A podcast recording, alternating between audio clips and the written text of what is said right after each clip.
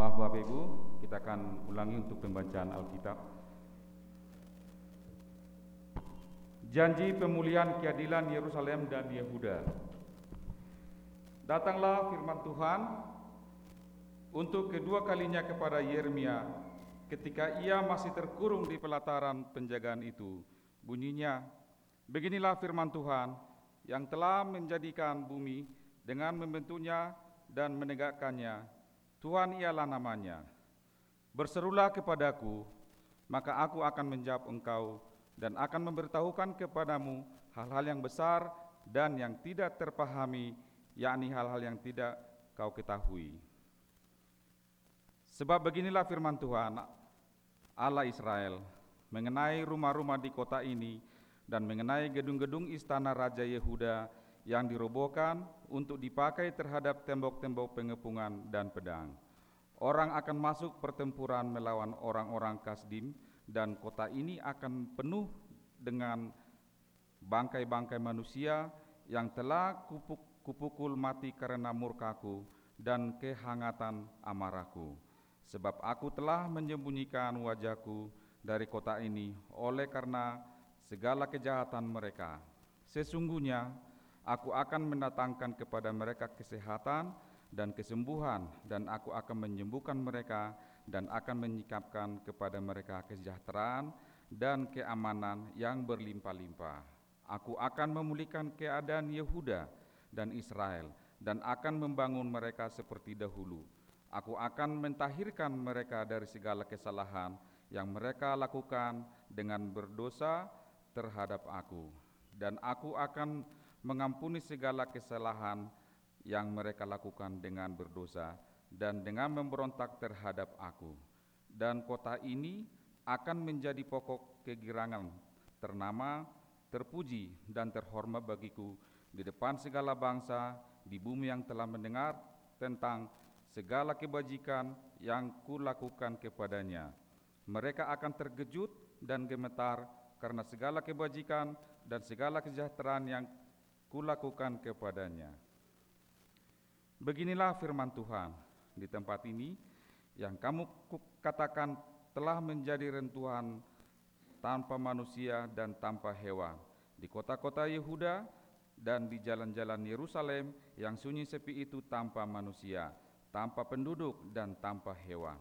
Akan terdengar lagi suara kegirangan dan suara sukacita, suara pengantin laki-laki dan suara pengantin perempuan, suara orang-orang yang mengatakan, "Bersyukurlah kepada Tuhan semesta alam, sebab Tuhan itu baik, bahwasanya untuk selama-lamanya kasih setianya." Sambil mempersembahkan korban syukur di rumah Tuhan, sebab aku akan memilih memilihkan keadaan negeri mohon maaf Aku akan memulihkan keadaan negeri ini seperti dahulu, firman Tuhan. Beginilah firman Tuhan, semesta alam di daerah ini yang sudah menjadi reruntuhan, tanpa manusia dan tanpa hewan, dan di segala kotanya akan ada lagi datang rumput bagi gembala-gembala yang membaringkan kambing domba di situ. Di kota-kota pegunungan, di kota-kota daerah bukit, di kota-kota tanah Negeb, di daerah Benyamin, di sekitar Yerusalem dan di kota-kota Yehuda, kambing domba akan lewat lagi dari bawah tangan orang yang menghitungnya. Demikianlah firman Tuhan.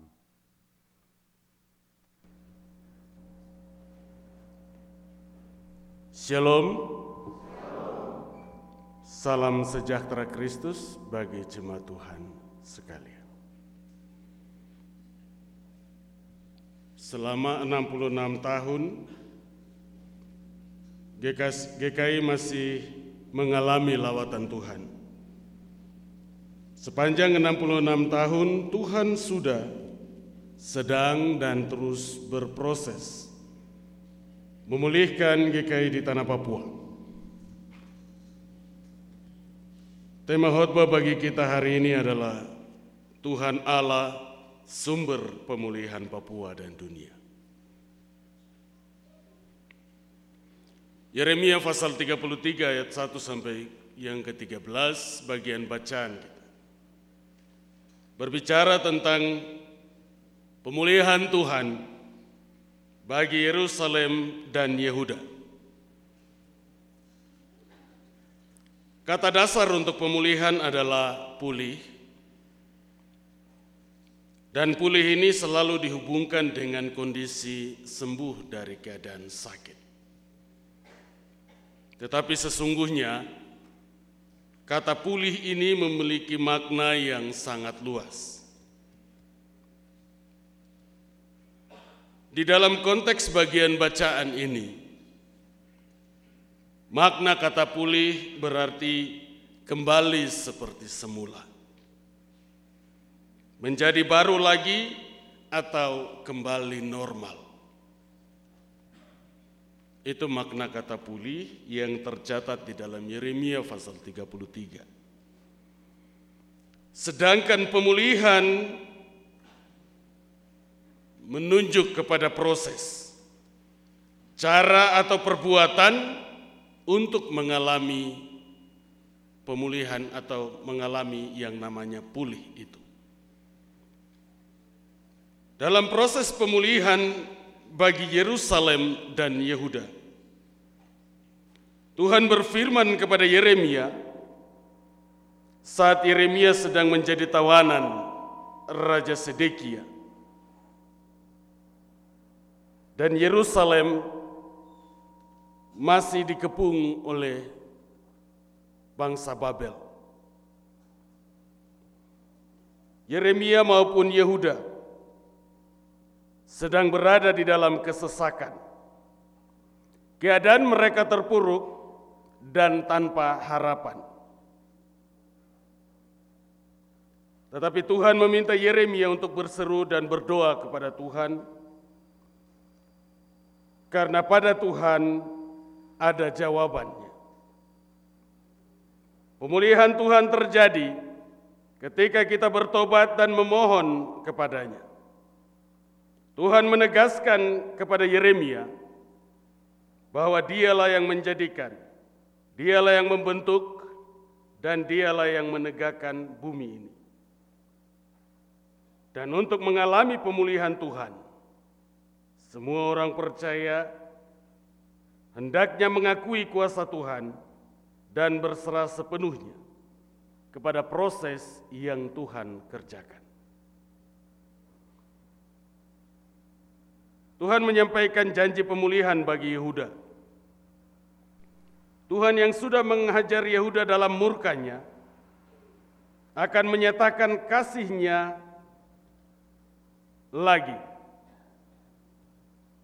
Tuhan yang membuang Yehuda ke Babel akan membawa mereka pulang kembali ke Yerusalem. Tindakan pemulihan Tuhan dalam bagian ayat bacaan ini diungkapkan dengan istilah-istilah yaitu menyembuhkan, memulihkan, membangun, mentahirkan, mengampuni, memberi kesejahteraan dan juga keamanan. Ternyata pemulihan Tuhan berlangsung secara total dan menyentuh seluruh aspek kehidupan Yehuda. Pemulihan Tuhan tidak terjadi setengah-setengah. Pemulihan Tuhan tidak memakai sistem cicil. Apa saja aspek pemulihan Tuhan bagi Yehuda? Aspek pemulihan Tuhan bagi Yehuda dan Yerusalem yaitu yang pertama adalah pemulihan secara jasmani. Pemulihan secara jasmani yaitu Tuhan mendatangkan kesehatan dan kesembuhan.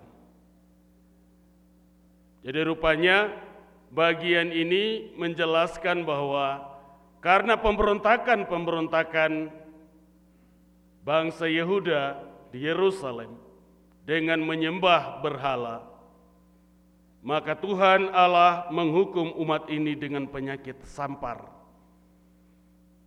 Kemudian menyerahkan mereka ke tangan bangsa-bangsa asing.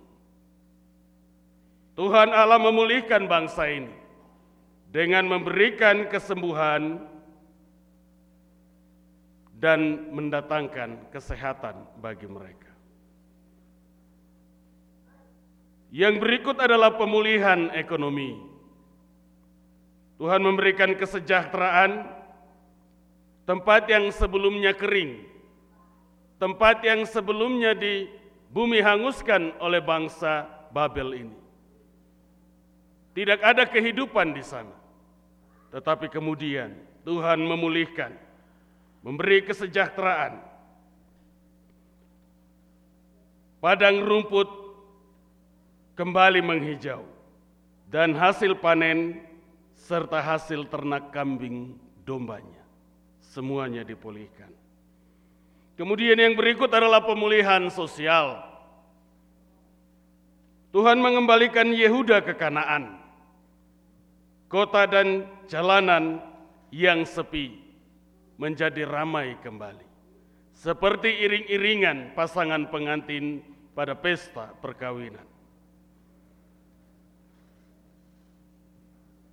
Pemulihan yang berikut adalah pemulihan budayanya. Identitas Yehuda sebagai bangsa dipulihkan. Sebagai suatu bangsa walaupun berada dalam kesesakan dan penjajahan, tapi mereka tidak hilang dari muka bumi ini. Allah memulihkan budayanya, identitasnya tetap terpelihara sebagai suatu bangsa milik kepunyaan Allah. Pemulihan yang berikut adalah pemulihan secara politik.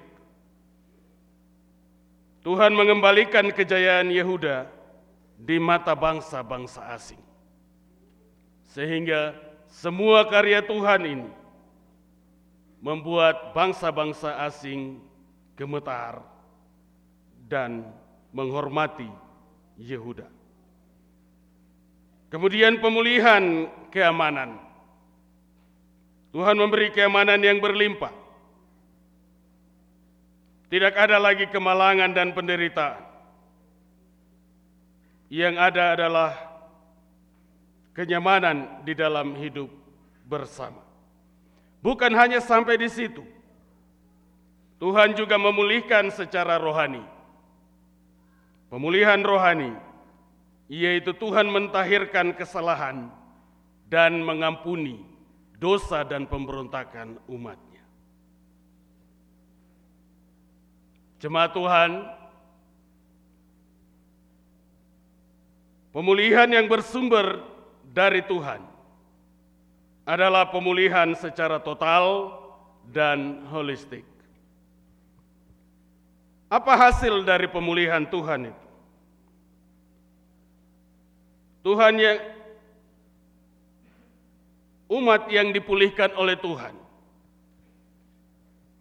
akan tampil beda Bagian bacaan kemarin juga menjelaskan kepada kita sekalian Filipi pasal 4 ayat 17 sampai dengan Filipi pasal 3 ayat 17 sampai dengan pasal 4 ayat 1 bahwa orang Kristen adalah orang asing dan pendatang di atas muka bumi ini. Jadi bagian bacaan ini secara terus-menerus menghubungkan pesan-pesan firman Tuhan kepada semua umat Tuhan.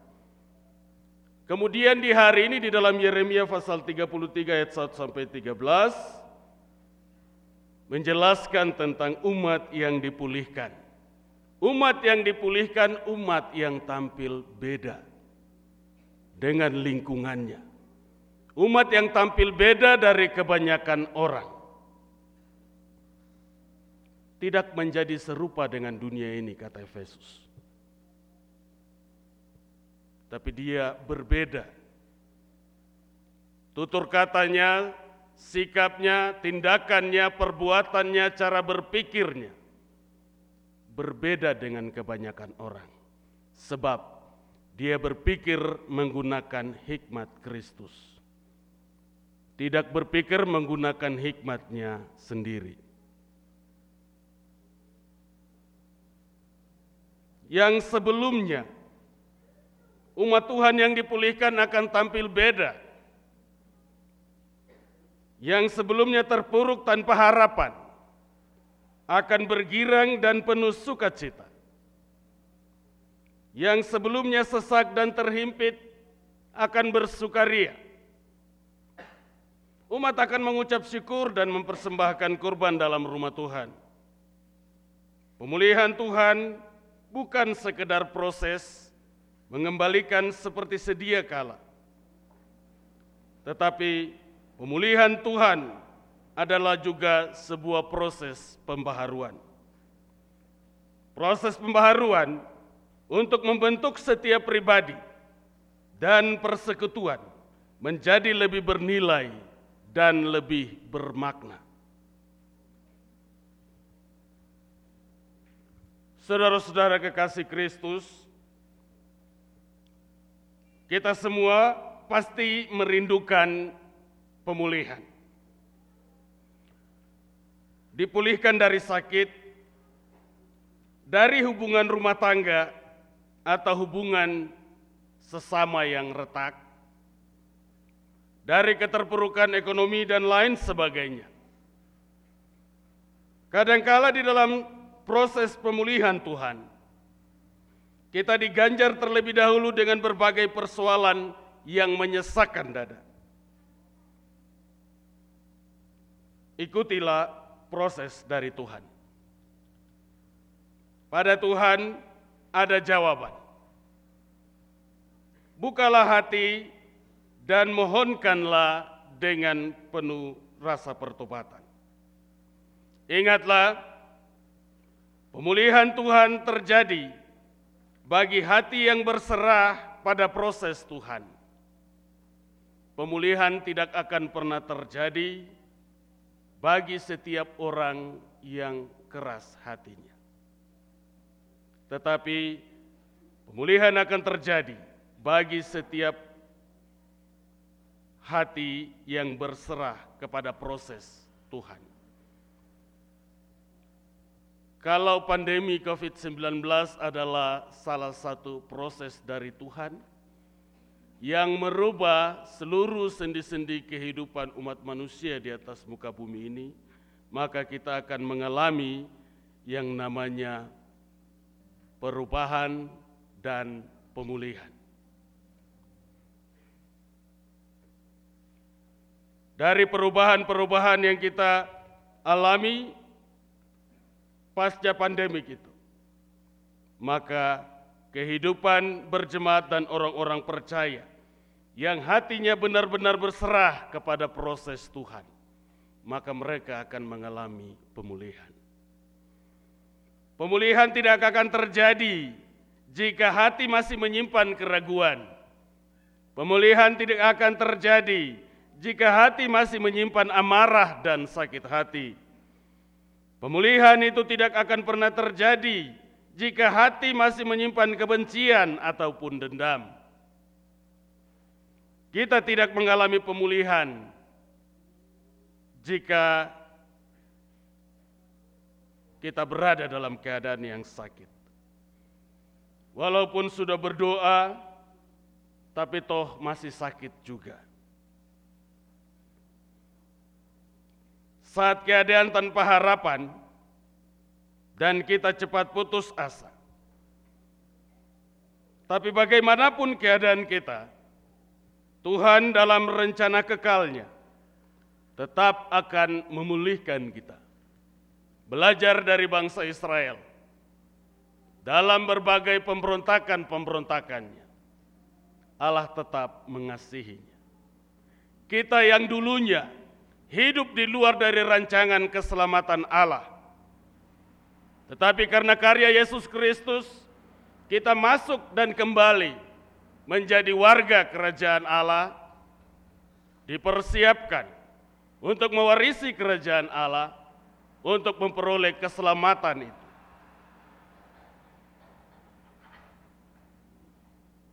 Tuhan dalam rencananya yang kekal juga memulihkan kita. Ia telah memulihkan kita dari dosa dalam karya Yesus Kristus. Tuhan jugalah yang menjadi sumber pemulihan gereja Kristen Injili di tanah Papua. Pemulihan Tuhan berlangsung ketika dunia mengalami berbagai-bagai bentuk serangan. Baik itu pandemi COVID-19 dan penyakit-penyakit lain.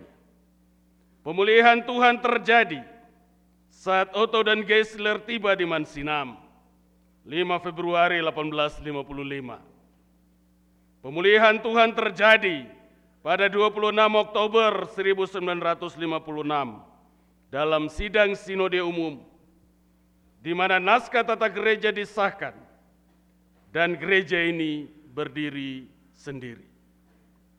Pemulihan Tuhan berlangsung ketika dalam sidang sinode 18 di Waropen, amandemen tata gereja disahkan, pemulihan Tuhan tetap berlangsung bagi kita sekalian. Oleh sebab itu, marilah bersuka cita dan membawa korban syukur bagi Tuhan yang telah menyertai GKI sampai dengan usia yang ke-66 tahun hari ini. Badai dan gelombang terus menerjang kita dengan persoalan-persoalan sosial, persoalan-persoalan politik, ekonomi, dan lain sebagainya.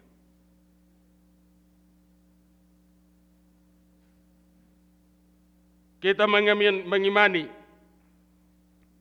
kasih Tuhan menggerakkan kemandirian gereja, mewujudkan keadilan, perdamaian, dan kesejahteraan. Dari perahu sending ke perahu GKI, membaca cuaca dan mengembangkan layar, mendayung di pusaran arus, mengarungi gelora samudera, kapal GKI akan terus berlayar maju, sebab kemudinya Tuhan yang pegang. Dan Tuhan memulihkan gereja ini serta umat milik kepunyaannya untuk kemuliaan nama Tuhan di atas negeri ini. Selamat hari ulang tahun yang ke-66 GKI di Tanah Papua. Tuhan memberkati kita sekalian. Amin.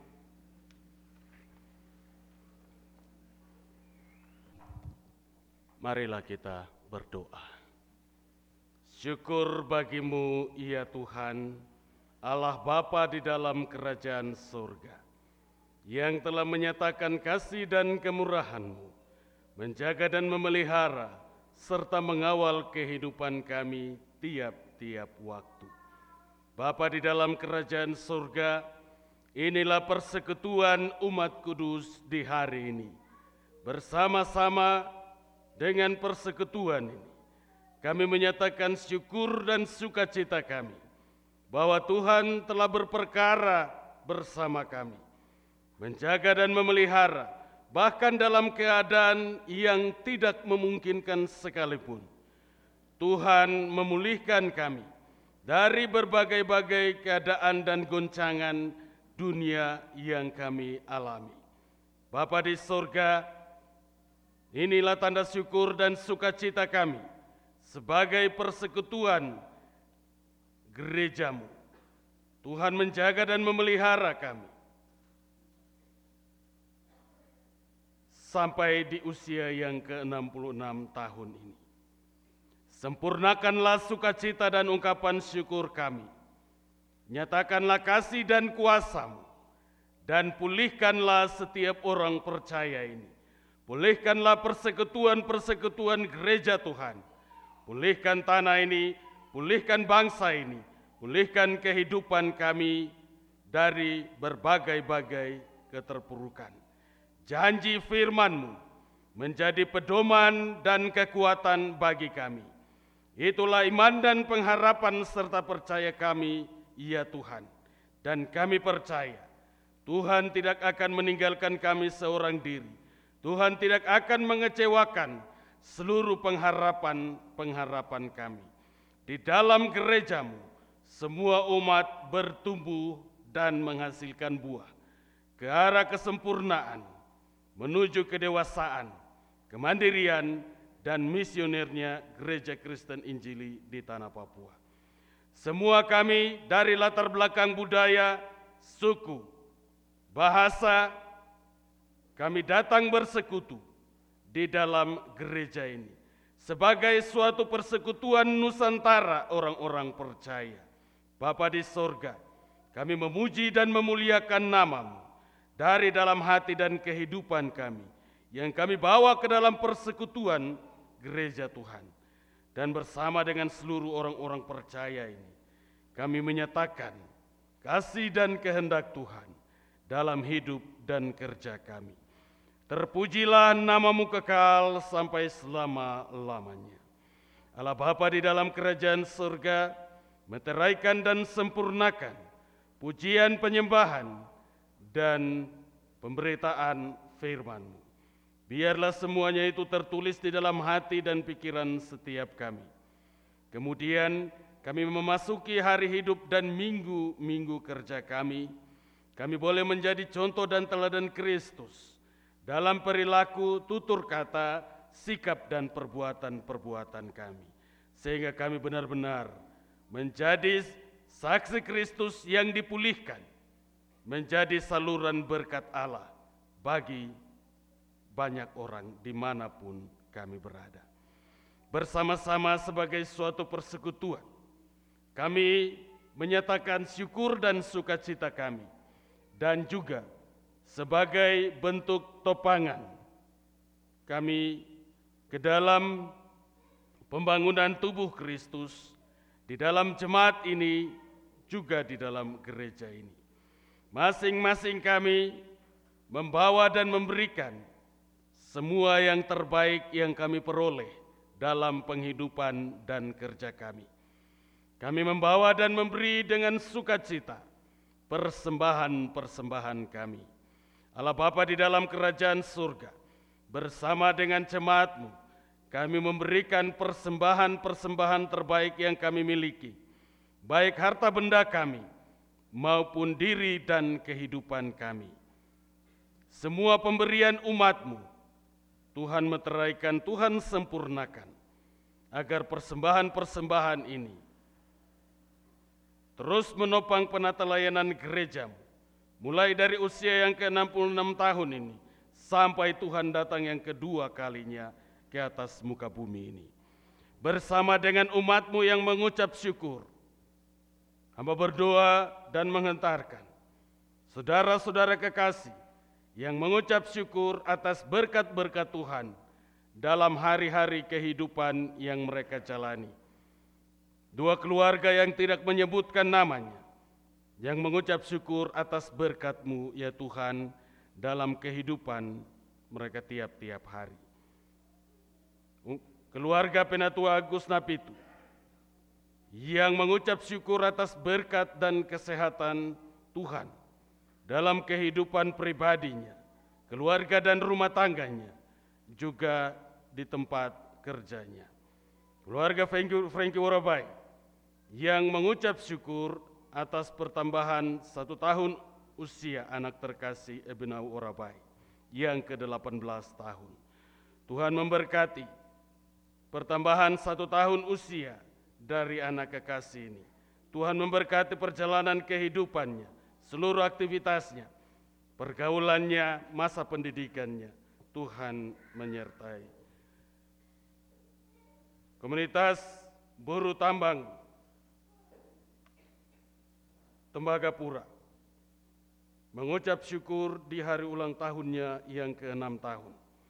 Tuhan menjaga dan memelihara dan menyertai semua karyawan ini, semua karyawati di dalam menyelenggarakan tugas tanggung jawab mereka di tempat kerja masing-masing. Ialah Bapa di dalam kerajaan surga. Demikian juga hamba bawah semua umatmu yang mempersembahkan sepersepuluh dari penghasilan dan kehidupannya.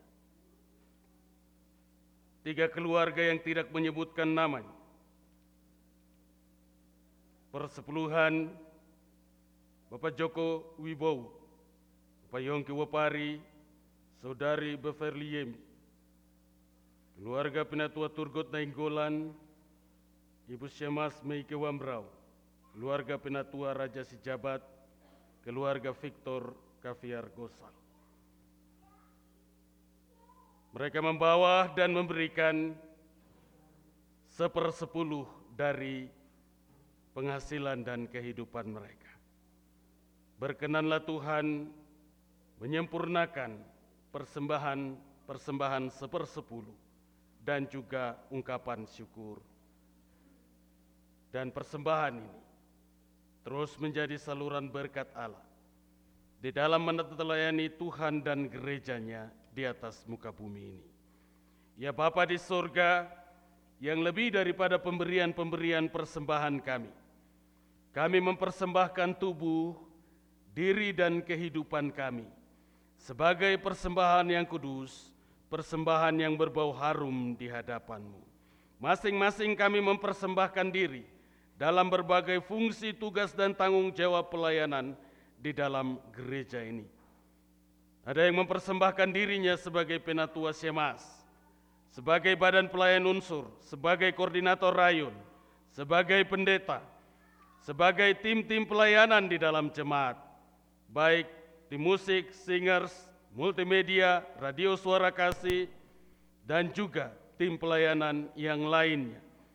Ada kami yang mempersembahkan diri sebagai panitia-panitia dalam penata layanan di dalam jemaat ini. Bapa di surga, inilah kami, inilah persembahan-persembahan kami.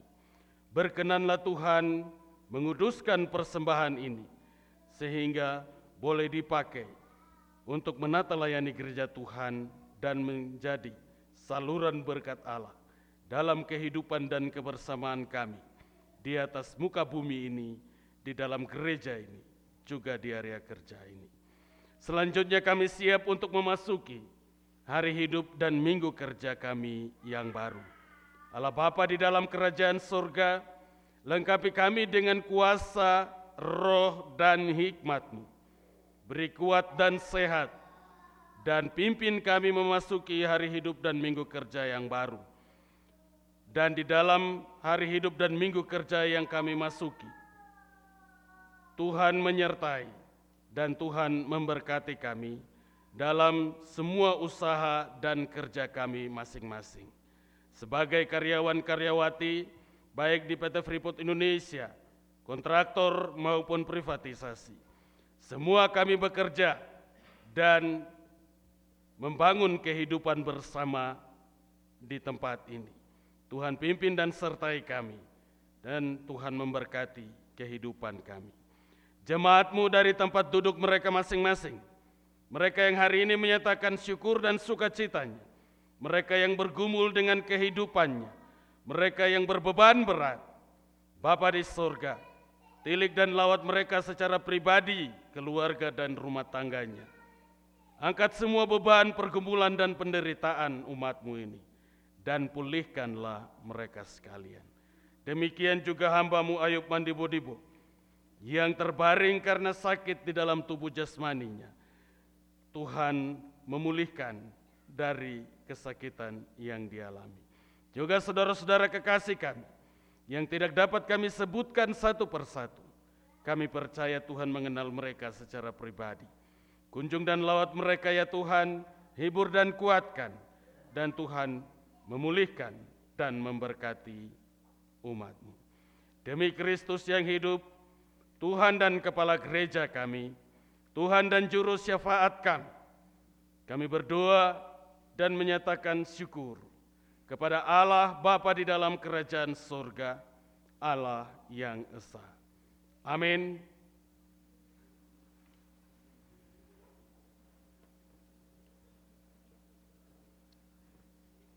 Kita hendak mengakhiri